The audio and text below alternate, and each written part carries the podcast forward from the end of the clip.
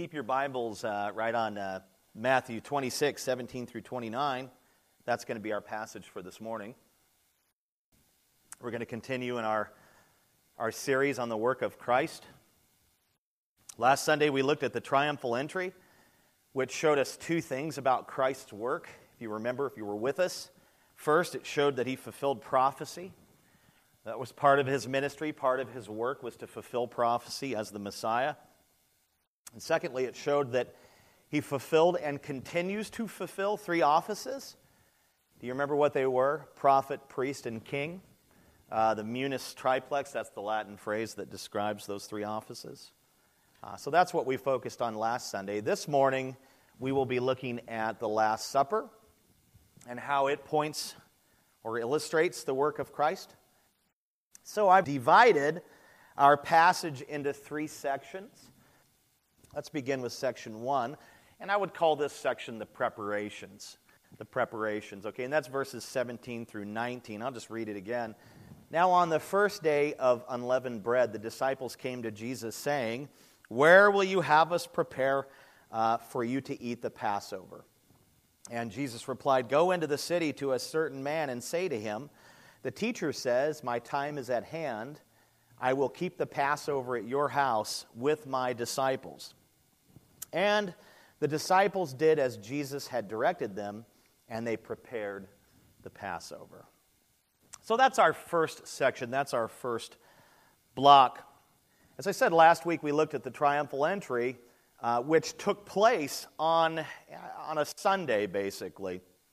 We now fast forward to Thursday. Okay, so we were on you know, last Sunday, we were looking at what took place on a Sunday as he entered Jerusalem. Now we're fast forwarding through the week to Thursday, which Matthew calls the first day of unleavened bread. You see that right in the first line.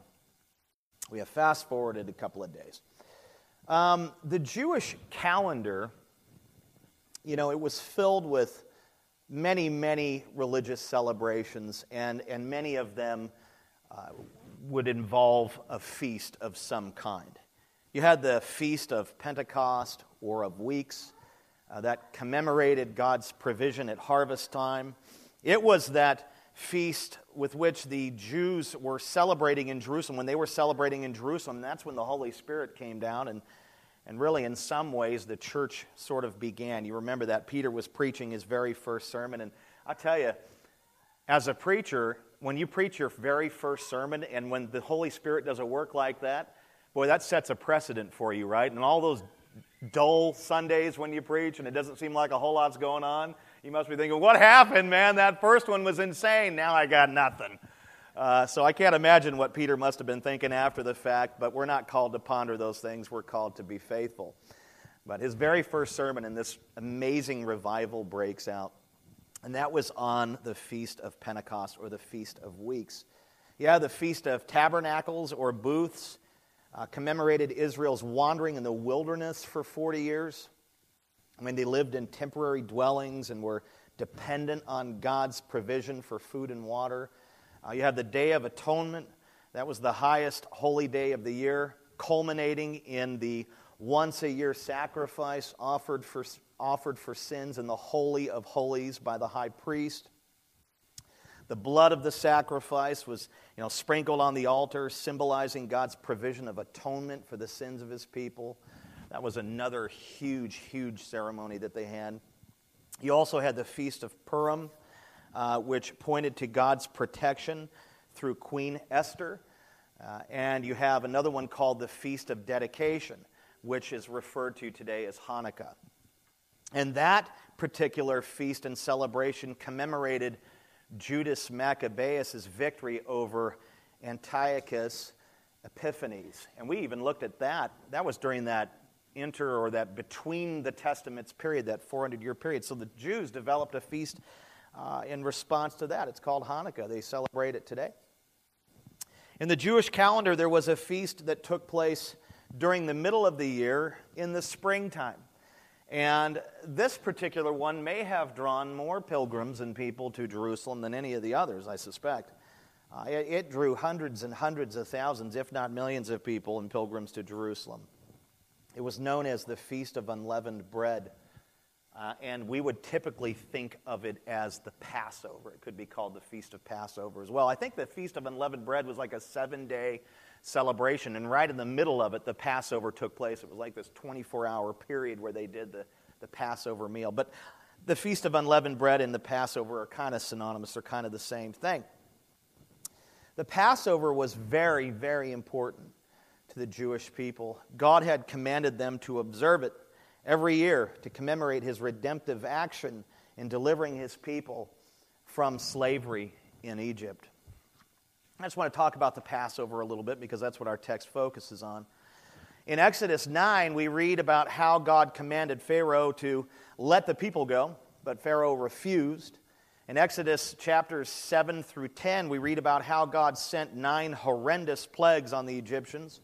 The waters became blood. You had frogs, lice, flies, and locusts infested the land. You had hail that destroyed all the crops and so on.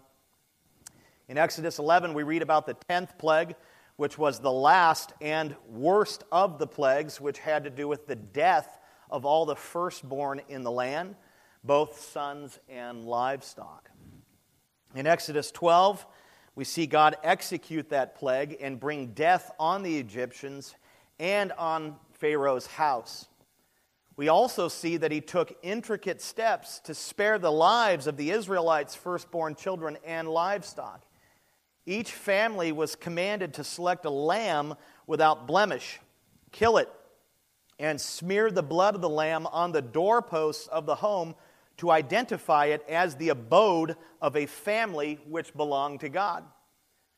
God then promised that he would pass over those houses or those homes.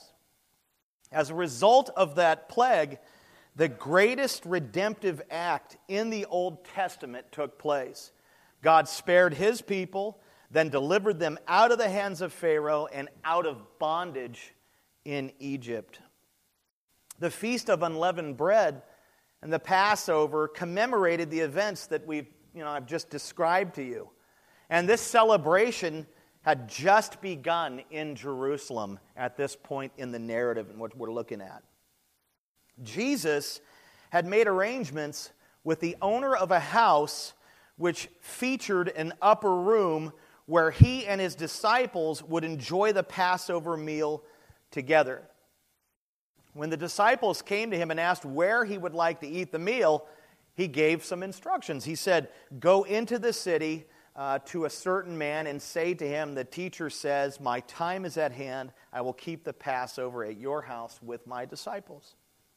Now, I just want to break down this, this verse a little bit here. I want you to look at the, the phrase, a certain man. Now, this is interesting because this is, the, this is like the Passover festival. This is like probably one of the biggest holidays in, in, in Jerusalem, in Israel. And, you know, and, and here we see this in the story. I want you to go look for a certain man. Well, you know, during this time of year, the city would have been filled with a ridiculous amount of men. I mean, a lot of people. I want you to find a certain man. Well, well, how do we know which one's the certain man? I mean, this is craziness. It's like, you know, go into the mall and find this guy. And this would have been way worse. Okay, I go into the mall, there's guys everywhere. How do I know? How would they have been able to identify this particular certain man? The Gospel of Mark includes an important detail that we don't see here in Matthew. In Mark 14 13, it says that this certain man would be carrying a jar of water. It'd be a guy that's carrying a jar of water. Now, immediately I'm thinking, okay, so we've narrowed it down a little bit. You've got, you know, a million men in the city, and now we have one carrying a jar of water. How many of these men that are in the city for the Passover festival would be carrying jars of water? Probably only this guy out of all of them.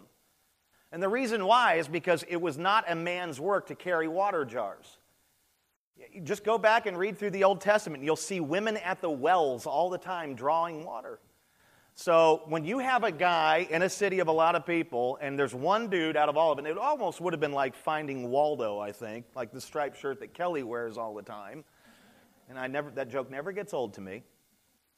We were going to put a sign up above him when he was playing the drums that had an arrow pointing down and said, I found him. But he wouldn't play along. But if you were to, you know, if you were to enter the city and saw a guy carrying a jar of water, that guy would stick out like a sore thumb because that was a lady's work. It was not considered a man's work to carry jars of water. They were responsible to do other things. So when the disciples entered the city, one of the first things they would notice is a guy carrying a jar of water. He was the certain man. And when they saw him, they were to immediately connect with him and recite Jesus' words, which may have been a type of code or something of, to that effect. Notice the word teacher and how it is capitalized. These are all the little things you need to pick out of these verses when you look at them. You see that? Teacher and how it's capitalized. Teacher is a title uh, that had been given to Jesus by some of his disciples. And when I say some of his disciples, I'm not referring to the 12. It would be the outer ring disciples, those who were following him that weren't as close to him, just the general people that were following him. It was a title that, that just regular disciples had given to him. and this guy, I mean, look at this. Teacher is a title that was given to Jesus by some of his disciples, which means what? What does it mean? It means that this guy carrying the jar of water would have recognized Jesus as the teacher with a capital T, which means that he was probably a disciple of Jesus's. Especially since it's capitalized, it's obviously a title. And so this guy was carrying a jar of water. That would have stuck out like a sore thumb. And then Jesus said, I want you to address me as teacher to him. He would have known what that meant. He was very likely a disciple of Jesus Christ because teachers, teacher is synonymous with rabbi, and rabbis instructed disciples or students, and so there's all the connection there. This guy is a disciple carrying a bottle or jar of water. Notice also the phrase, My time is at hand. What does that tell us? It tells us that Jesus knew exactly what was about to happen to him. He knew that his time of suffering, or we call it passion, was about to begin. Mark's gospel includes another small detail which is interesting, and I, I mentioned it a, just a moment ago. The home where the water guy, uh, the water jug guy, lived featured a large upper room. You see that in Mark 14, verse 15. Now, how many of you have been reading in the Bible or you've heard of the upper room? Right? That's kind of a famous room, right? The upper room. Well, the upper room that is in this home is very likely the same upper room that's mentioned in Acts and in other places. This particular place was a meeting place for the disciples who became apostles for the early church. The day of Pentecost, they're in an upper room, there's 120 of them. The Spirit comes on them, flaming tongues of fire, you know, that whole thing. So the guy who lives in this house, his home is the one that has the upper room. And this home would have been the home of a gal by the name of Mary, an early convert of Christ, who is the mother of John Mark, or Mark, who wrote the Gospel of Mark. So this is really interesting. This, this is very likely that house in that upper room. This guy carrying the jar of water could have been John Mark. Could have been. Certainly could have been. Verse 19 says, The disciples, after given these instructions, they were to go and do this. It says, The disciples did as Jesus had directed them, and they prepared the Passover. Now let's look at section two. So that was section one, the preparations. Section two, the dirty deed, verses 20 through 25.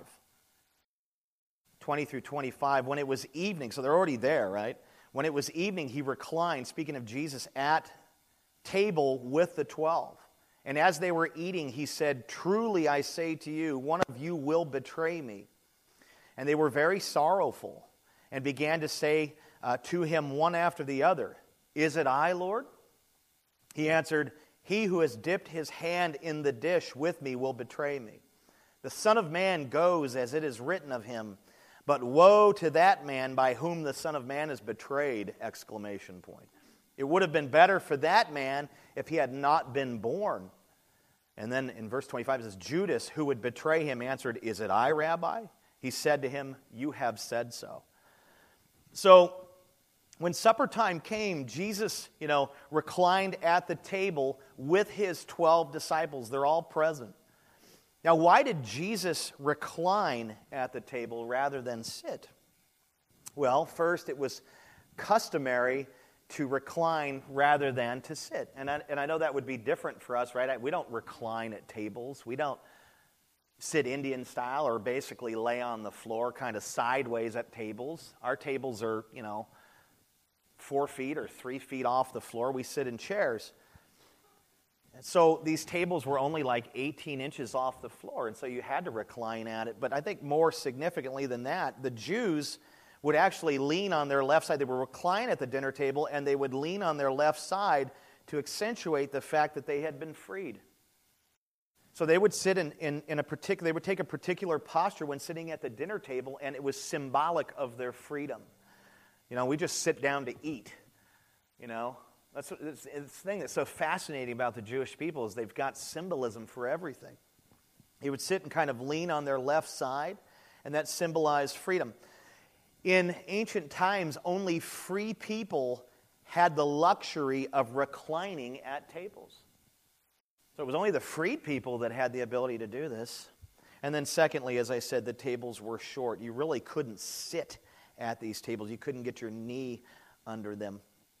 One commentator wrote The ancient Near Eastern custom of total relaxation was not too far from our modern couch potato with remote control motif. They would relax around uh, a low table, sprawled out on pillows, being served by the help. So that's kind of what a Middle Eastern back then meal would look like. And I don't know about you, but that sounds pretty good. Right? If I tried to do that at my house, my wife would say, Get up off the floor. You've got dog hair all over you. And she'd say, Thanks for sweeping it up with your pants. This is, this is what they did then. It's really cool. And then it says, As they were eating, a typical Passover meal consisted of several different sort of ritualistic elements.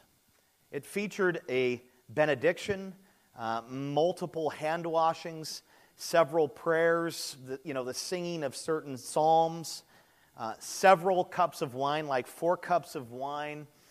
And, and people are like, hey, I like this. Four cups of wine. Uh, an appetizer, bitter herbs, unleavened bread, which means yeastless bread, some dipping, and they would dip into what's called the sop. And I don't know about you, but that's a big food turnoff for me. Come over and have some sop, you know? But that's just what they called it. They would dip, you know, some of these things into the sop. And then you had the main meal as well, which featured lamb and vegetables and more unleavened bread. I mean, this was quite the spread.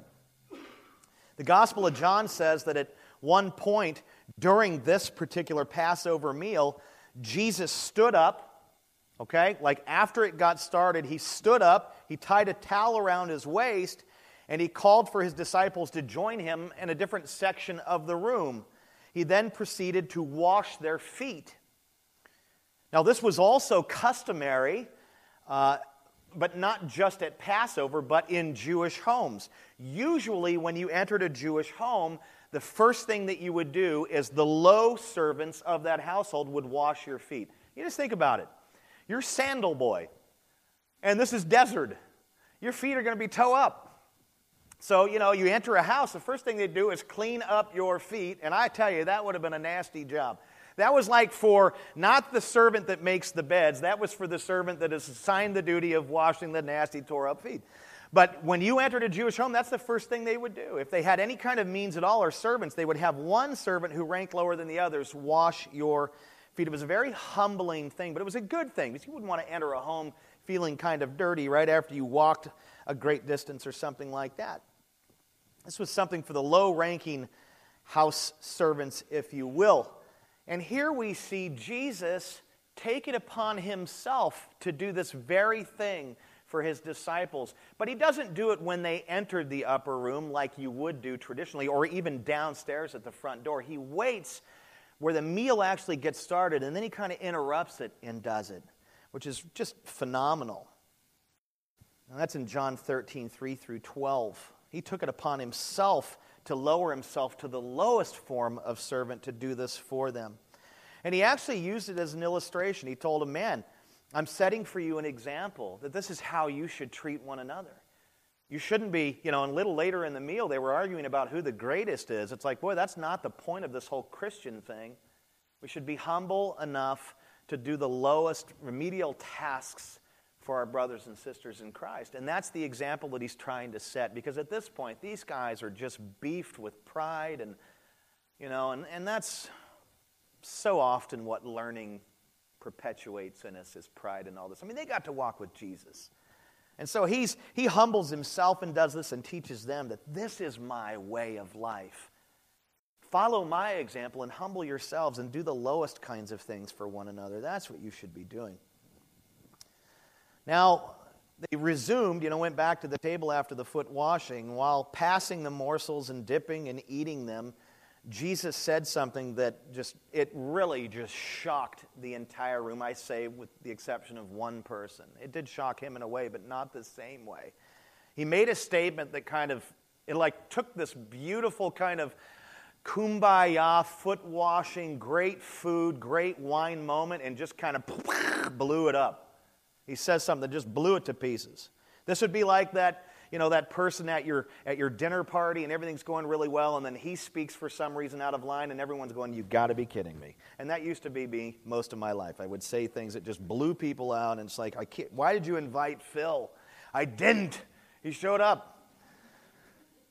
Jesus had one of those moments right there where he says something that's just shocking. He says, Truly, I say to you. And when he says truly, it's like tripled truth. It's like, okay, I'm going to tell you something that's true, but it's heightened. This is like true, true. So he says, Truly I say to you, one of you will betray me. Talk about a killjoy, right? Like, wow, what's he talking about? Are you kidding me? And it says in the text, the disciples became filled with sorrow and they began to sort of ramble on. Is it I, Lord? Is it I, Lord? Each one of them's kind of going down the chain. Is it I? Is it I? And, and right now they're kind of probably thinking, okay, okay, Jesus is, is utilizing his sovereign divine power and he's looking ahead. They knew he was God and he's seeing what one of us is doing. And all these guys are saying, man, I hope it's not me. What are you seeing? What are you saying? Are you uttering some kind of a prophecy or something? What does this mean?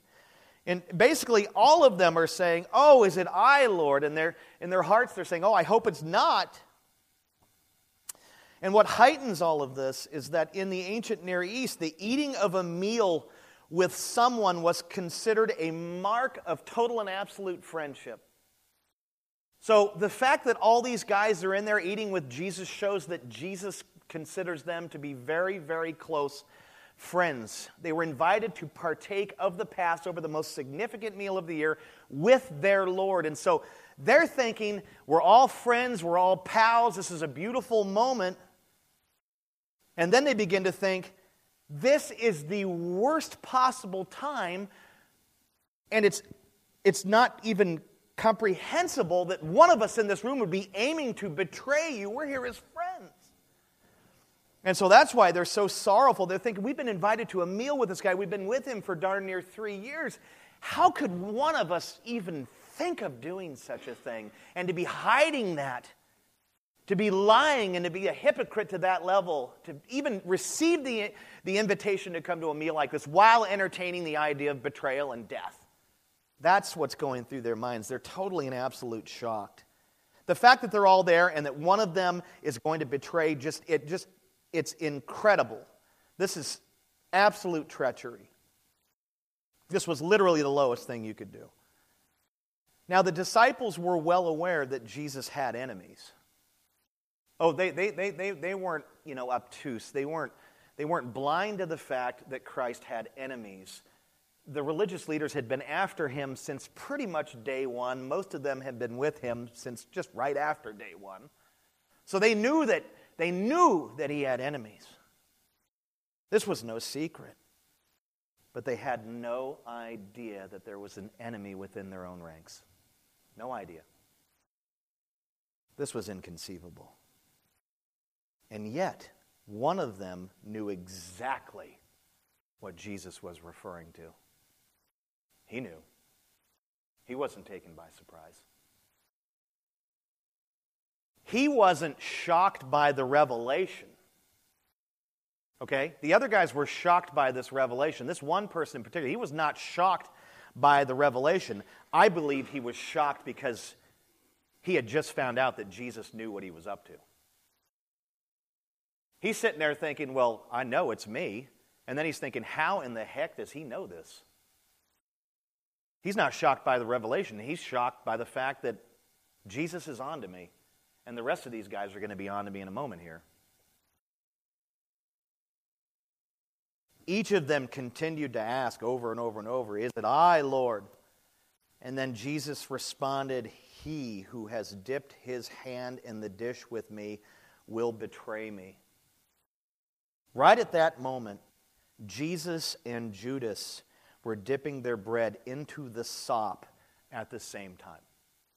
Right at that moment. Both hands went in at the same time, and he says this. And what's incredible about it is that there isn't one disciple at the table that's able to put it together. They're not going, they're going, oh, how can it be me? How can it? They're still distracted by this. They can't do the math. They were too startled. They were too concerned with, man, I hope it's not me. I hope it's not me. And then Jesus continues to say something he says, The Son of Man goes as it is written of him, but woe to that man by whom the Son of Man is betrayed. He's saying these things as the betrayer is dipping in the sop with him. Boy, if this isn't a call to repentance, I don't know what is. This is as strong as warning as you can get. And I might just add that there are times when we interact with people that do not know the Lord that, that require maybe a nurturing kind of evangelism or whatever. And there are times that where you just have to be straightforward with people and tell them where they're headed. This is one of those moments where Jesus just puts this warning out, and it's like it's meant to shock. Now, it's important to, to note that Jesus did not fall into Judas's trap okay? But rather, Judas, by his wicked rejection of Christ, became an instrument of God's plan. That's the right way to look at this.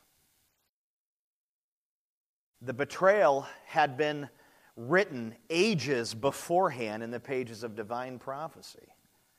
Jesus was delivered up by the predetermined plan and foreknowledge of God. It says in Acts 2:23. Judas's malicious decision to reject and betray Christ was used by God in fulfilling Christ's mission. You know, our God is sovereign, and He takes some of these dastardly things and, and, and weaves them into accomplishing and fulfilling His purposes, which is incredible. I have been trying to take some of my dastardly deeds and foolishness throughout probably the last several decades and trying to thread them into something good, and they do pr- not produce anything fruitful, just sorrow. And we all do that. We all have our regrets, and some, somehow God takes things that are despicable and horrible and, and turns them into something that He redeems them in a sense and makes them produce His will, which is what is best. It's pretty amazing. I like how MacArthur put it. He said, An unholy man in the hands of a holy God was used to accomplish a holy purpose. I love that. I love the simplicity of that.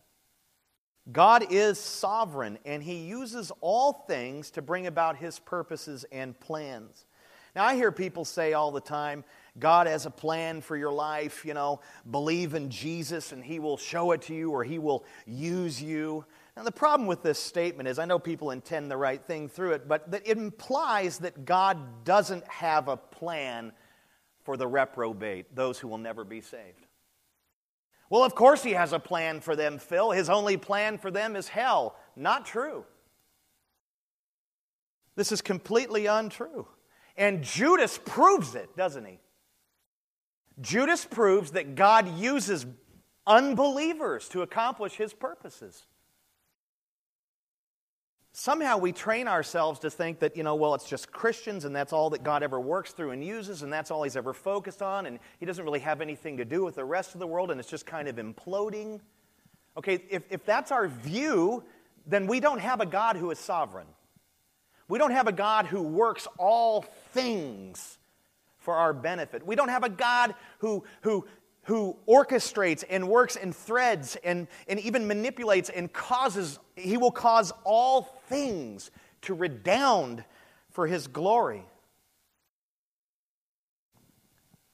That's my paraphrase of 2 Corinthians 4:15. All things will redound for the glory of God. It's not just the Christian things that will redound for the glory of God. He takes them all and works them in such a way. And the beauty of that is that he can be without guilt, he can be without sin, he can be fully righteous and holy as he does it because he doesn't have to commit the acts.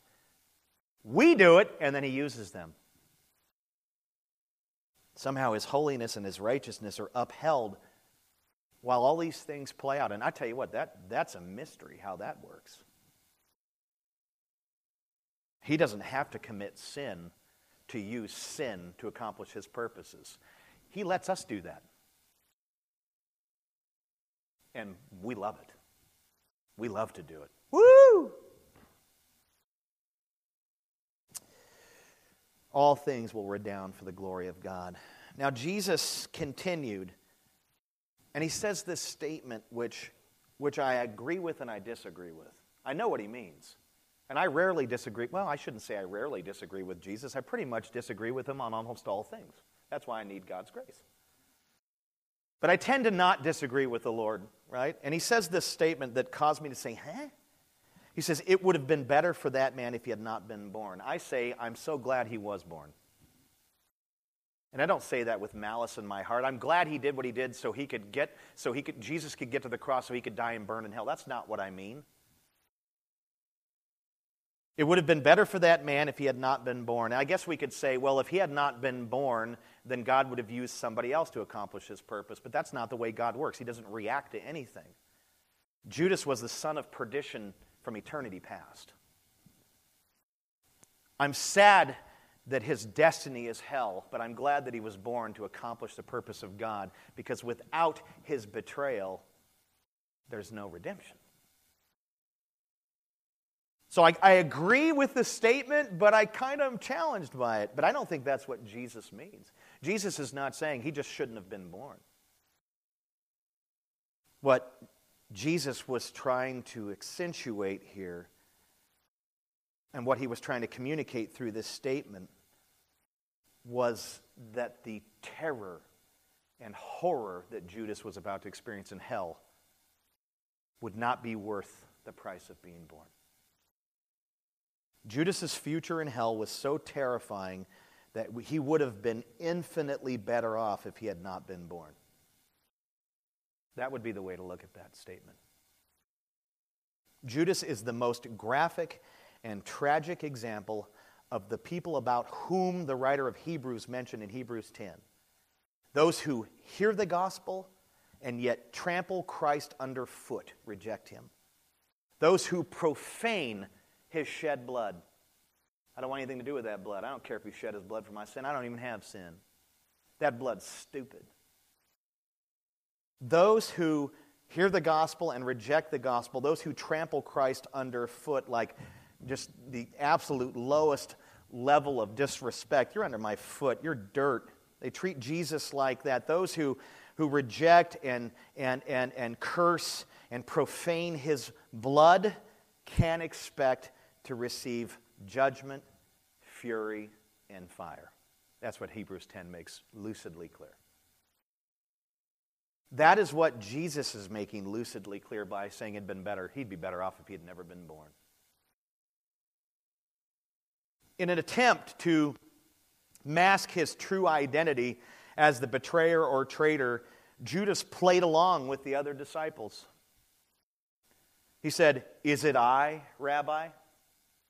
I mean, think about it right now. If he doesn't ask the same question, the disciples are going to be on to him, aren't they? Everyone here is screaming about if it's them, And why are you sitting there with, you know, pita bread hanging out of your mouth? With a lamb kebab? What's your, why are you tripping, dude? And so he decides to play along, doesn't he? Is it I, Rabbi? And I don't think he was, re- he was expecting this response from the Lord. You have said so. His way of saying, absolutely. Now, for whatever reason, the, the other disciples did not hear this exchange either. Again, they were too busy. Uh, weird combination of maybe eating and blaming themselves. I don't know what was going on, but they were not focused. They were not paying attention. It says in John 13, 24 to 26, that Peter privately asked John to question Jesus about the betrayer's identity. Okay, look, I can't, Peter's saying, I can't figure out who it is here, John. I'm missing the forest for the trees. Can you ask? I mean, you're the one that's really like super close to him. You rest your head on his bosom right here during the thing. You've seen the Da Vinci painting. You're the one chilling close to him. I don't know if that's really how it went down, but you're chilling, you're close. Can you ask him for me who it is? And John obliges Peter and does it. He basically says, Who is it, Lord? Who, who are you referring to? And Jesus said, I will dip a morsel in the sop and give it to the betrayer. This is what's playing out at the same time in John's account of what's happening. So it's, it's not just that we had our hands in there at the same time. It's not just that, yeah, it's this guy that I'm dipping with right now. Right now, he's like, okay, I, you haven't gotten it yet, but how about if I do this? And hand it to him. And Peter's probably still scratching his head. I don't get it.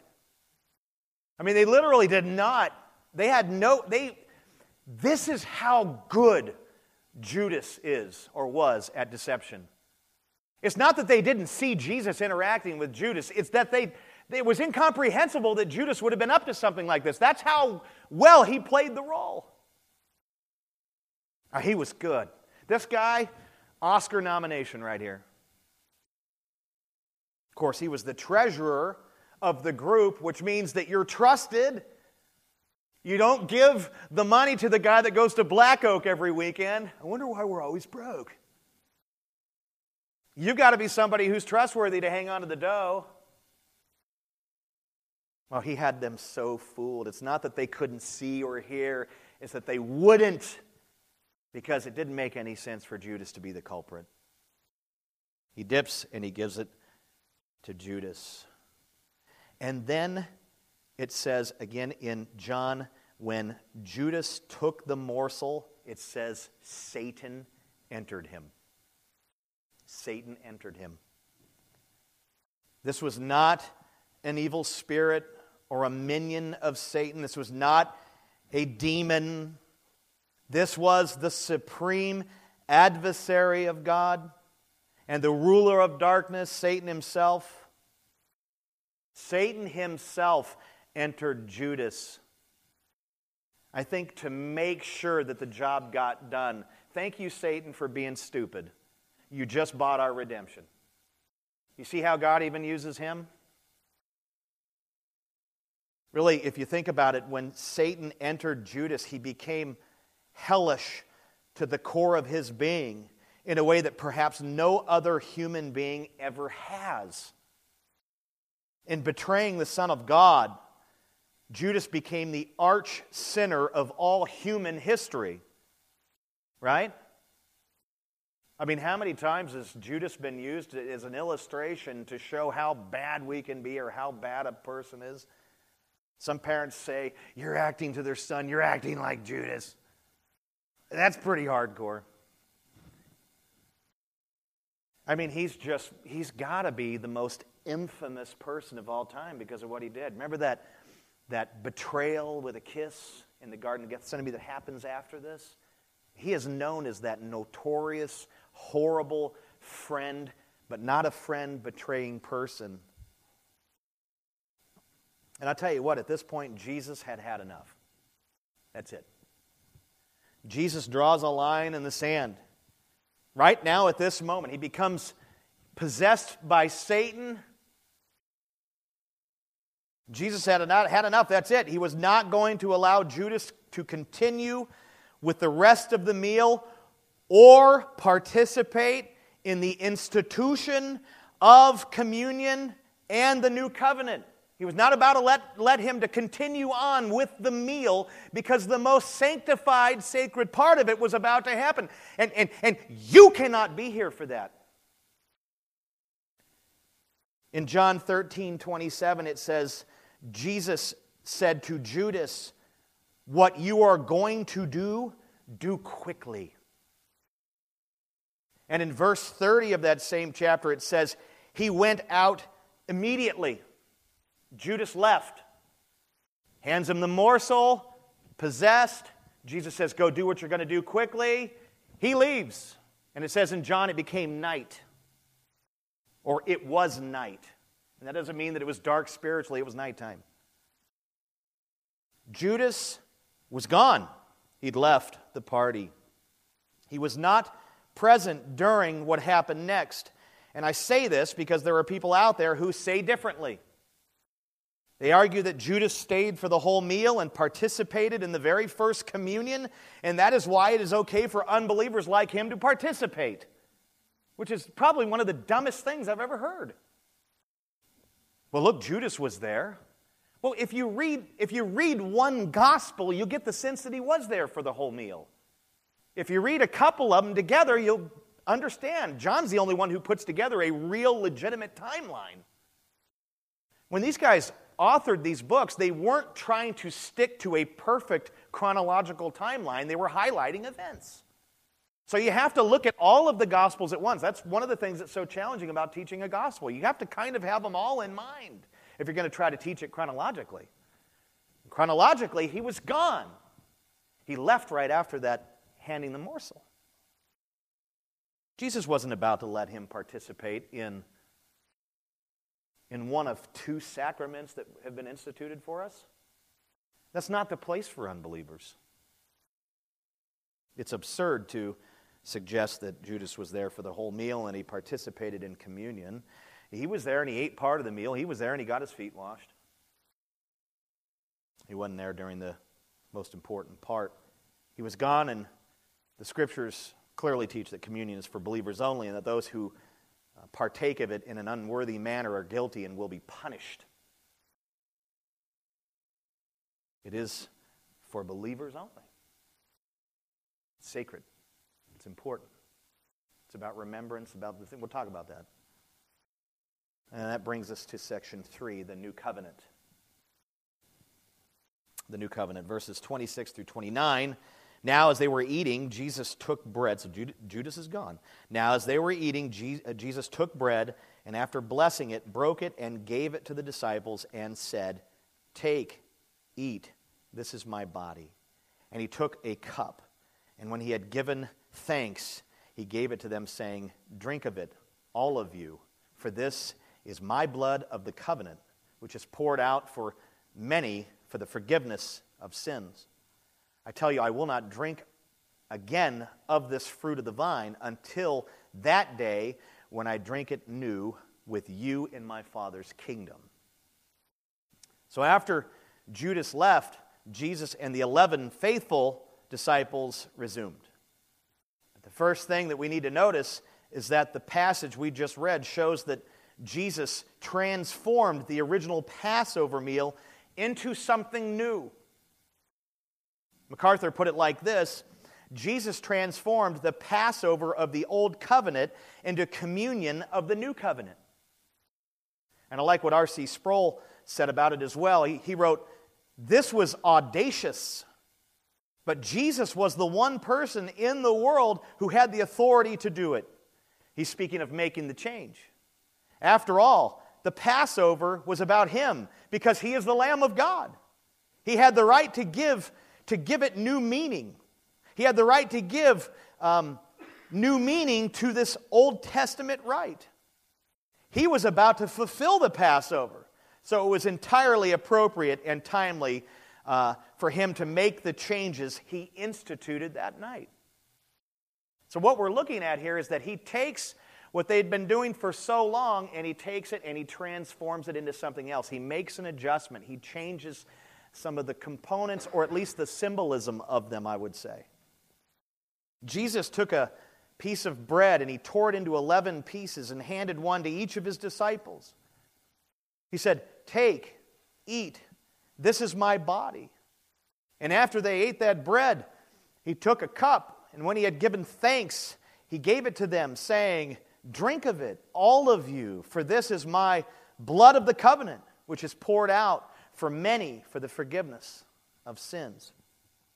Now, there has been endless, endless debate and controversy surrounding the words, This is my body. Just endless controversy surrounding what he said right there. Some say that Jesus was speaking literally, like the bread literally became his body. Later, during the 11th century, the Catholic Church developed what is known as transubstantiation. Transubstantiation says that when a priest, a Roman Catholic priest, consecrates the communion elements, the bread and the wine, or the bread really, through a special ritual, a miracle occurs. And the bread is transformed into the literal body and, and I'd say the wine too, into the literal body and blood of Christ while keeping only the appearances of bread and wine. Notable leaders such as Martin Luther held this view. Is this what Jesus meant? Is that what he had in mind? Well, somebody I, and I, I do respect Luther, and he's a, a tremendous leader in the church. Um, Calvin had a problem with the idea, uh, like him too. He, uh, he remembered the Council of Chalcedon in AD 451, where the church declared that in the mystery of the incarnation, Christ had two natures. He had a dual nature. The divine nature and the human nature were joined together in perfect unity. And that union was without mixture, without confusion, without separation, without division. Each nature return, uh, retaining its own attributes. What he's saying is that is that Christ was fully God and fully man, and somehow that all worked together without confusing or frustrating or contaminating. Now, the divine nature can be in many places at once because it's not bound to a human body. I mean, God is spirit, which means that Christ is spirit. Okay, so the divine nature, think in terms of this the divine nature can be in many places at once, but not the human nature. Human nature is limited in space and time by the creatureliness of the body. Now, Christ still has a physical body. I mean, when, when, when he came down, when the Holy Spirit, you know, and he came down as spirit and and, and, you know, and went into the form of a baby, and Mary, he took on human flesh, a human body. And he still has that physical body. And what does that mean? It means that the physical nature of Christ still has limitations. It means that, that in physical form, Christ can only manifest himself at one place at a time. Now, I know there's going to be objections to that. Some of you might be thinking, but he received a glorified body at his resurrection, and so that his body is not limited anymore, Pastor Phil. He has a glorified body, and how do you know his physical nature isn't limited? Show me one example from Scripture where Christ is physically present at more than one place at a time after his resurrection. Find one. You won't. After he rose from the grave, he appeared in physical form 12 times before different groups and individuals. He appeared before the women at the tomb. He appeared before his disciples. He appeared before the pilgrims on the road to Emmaus. He appeared before a group of 500 people. He appeared before Paul on the Damascus Road. None of these people or groups experienced the physical presence of Christ at the same time. They were all separate visitations and separate events. Christ wasn't in front of the 500 physically and in front of you know, somebody else at the same time. So, if the physical body of Christ is limited to being at one place at a time, how can he manifest his physical presence in all of the communion bread which is being consumed at the same time in churches everywhere? He can't. And he does not. You see, we have to be careful not to literalize the things in Scripture that are not intended to be literalized.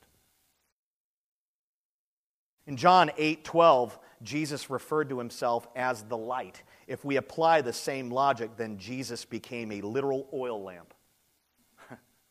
you see the folly? In John 10 9, Jesus referred to himself as a door. If we apply the same logic, then Jesus became a literal door, and I have yet to meet anyone who thinks that Jesus became a door. At least I hope I never cross paths with one, but I'm sure with the direction that things are headed in, we'll find somebody that believes it. But many believe in transubstantiation. It's a fallacy based on poor exegesis. We need to be careful not to confuse the physical nature of Christ with the divine nature of Christ. His physical nature is limited, but his divine nature is not. In his divine nature, Christ is omnipresent, which means that he can be in more than one place at a time. He can be everywhere. He is everywhere in a sense. In our text, Jesus was speaking symbolically and pointing to his ability to be present in spirit in all of his churches during communion. The bread represents his body and divine presence. It's not a literal manifestation of his physical presence, it represents his presence. When you take this bread, I am here with you in spirit. I am here with you in my divine nature. My divine presence is here.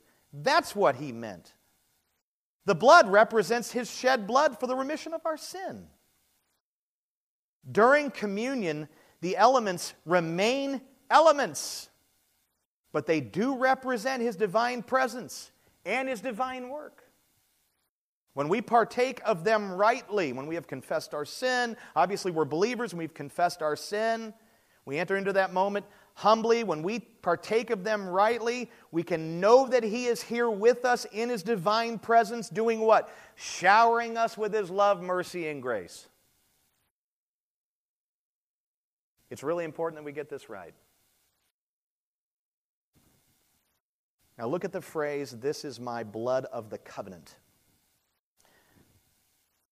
Jesus gave the wine. So he gave the bread new meaning, and he, and he gave the wine of the Passover meal new meaning.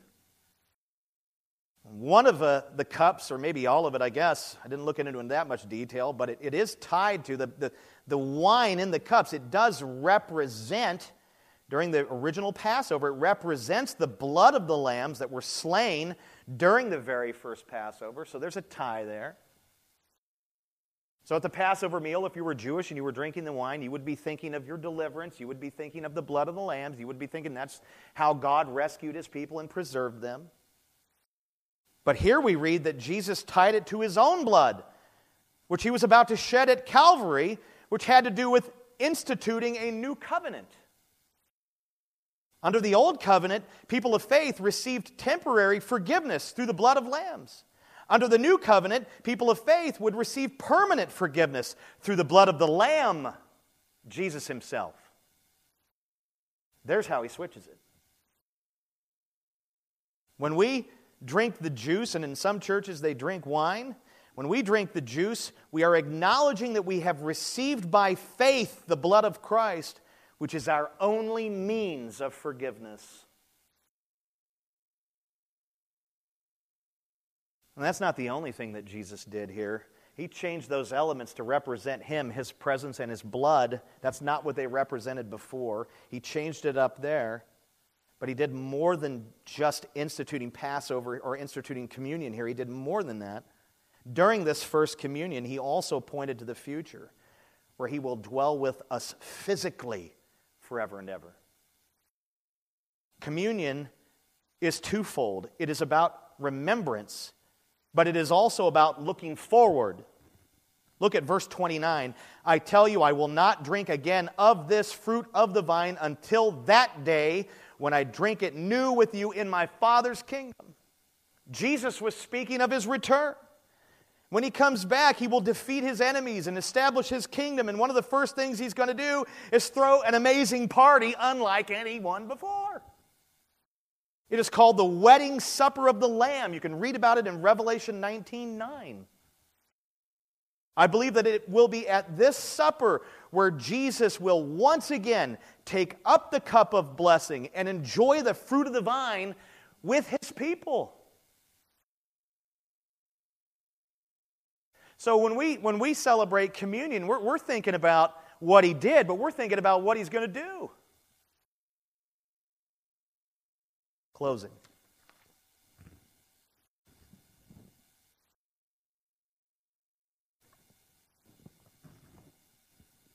What does the Last Supper have to do with the work of Christ? Isn't that what we've been studying in our series? We've taken all of these major events and we've paralleled them with the work of Christ, or we've drawn the work of Christ out of those events. And we must do the same thing here. So, what does the Last Supper have to do with the work of Christ? I almost feel like, what doesn't it have to do with it? Well, at the Last Supper, Christ instituted the new covenant which has to do with his sacrifice as the Lamb of God, his blood, and our forgiveness. The Last Supper was a cardinal moment in redemptive history. It marked the end of the Old Covenant and the beginning of the New Covenant. And it is under this new covenant that God has made a way for all people, Jew and Gentile alike, to be saved by grace alone, through faith alone, in Christ alone, in accordance with Scripture alone, and unto the glory of God alone. Now, that's not to say that God did not have a plan to save people through the Old Covenant. But the way in was really to convert to Judaism and make the sacrifices and do all of that. That's what's so amazing about the new covenant, friends. I wouldn't call it easy because dying to self and carrying a cross really isn't the easiest thing in the world. But we certainly don't have to ascribe to and fulfill all of the law and obey every ordinance. There's over 600 of them. Just try to do the top 10. It's by faith in the new covenant and faith alone. Now, was it by faith in the old covenant? Yes, in a sense, but it was followed by these actions. Here, it's just faith. You believe. I love what R.C. Sproul said about this moment. He says, People say that the church was born on the day of Pentecost. I disagree. It was born right here when this happened, because this is when the new covenant was activated, and it was ratified the very next day by his blood on the cross. That's something interesting to ponder because we always say, well, on the day of Pentecost, when the Spirit came, that's when the church was born. Well, hold on a second. There were 120 believers before that moment. So the church existed before Pentecost. This right here, what we're seeing at the Last Supper, has to do with the institution of the church. And the very next day, he ratified it. You know, all covenants, scripturally speaking, all covenants had to be ratified by blood. Covenant was activated this night, the very next day it was ratified, it was purchased, it was, it was, it was, it was bought, if you will, by his shed blood at Calvary. That's what it has to do with the work of Christ. I have no application for you other than communion, which we celebrate at about this time every Sunday. We have learned that during the Last Supper, Christ transformed the Passover meal into communion and simultaneously brought the Old Covenant to an end and instituted the New Covenant, which does have to do with His sacrifice, blood, and forgiveness, our forgiveness. When you, after you retrieve the bread and juice from the communion tables on the sides and return to your seats, I, I want you to acknowledge Christ's divine presence because those elements represent that. When you pick them up, he is saying, I'm here. You're not going to eat his literal body when you eat that bread. You are eating at his supper table that's to come. You are in his presence. I want you to acknowledge his divine presence. And, and, and, and you need to confess any sin that you have in your life. And you need to remember what he did for you. Remember how he was broken for you. Remember how he bled for you. and, and, and, and, and give some gratitude to Him. Thank Him for His love, mercy, and grace. But don't stop there. Think about the future. Christ is coming again to finish what He started. During this time, envision yourself sitting at His banqueting table, enjoying the best food, the best drink, and the best fellowship you'll ever experience. Oh, what a day that will be when He returns to make his enemies his footstool, to establish his millennial kingdom, to kick it off with a supper party that's. Have you ever, have you ever seen Gatsby?